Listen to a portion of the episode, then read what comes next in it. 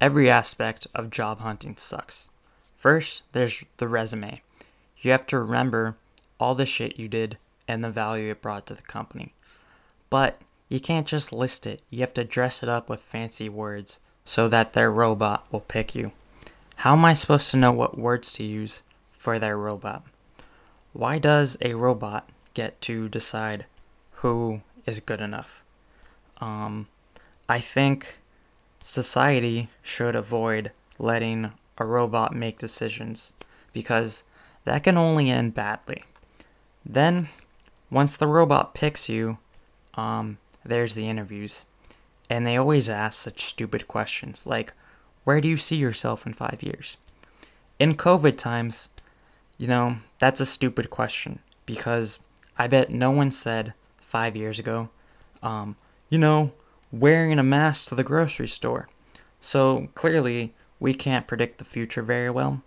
So don't ask that question. Ask me what my favorite flavor of ice cream is instead. That's a better question. So, after all these dumbass interviews, you get the job. Now, you have to pretend like you actually want to be there, which is the hardest part of job hunting or working in general because you have to do that. You have to do that for 8 hours a day, 5 days a week. Why do people like to act like they enjoy work?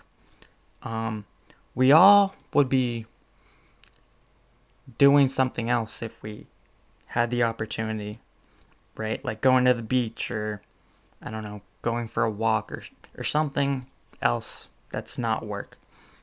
Um, if that wasn't true, then you know these companies wouldn't need to pay us to do the work. Why not acknowledge that fact that no one wants to be at work? It would make work better for everyone there if we all just let people know, like, hey, I don't want to be here. I'd rather be at the beach. I'd rather be riding a bike. Everyone else would enjoy work more.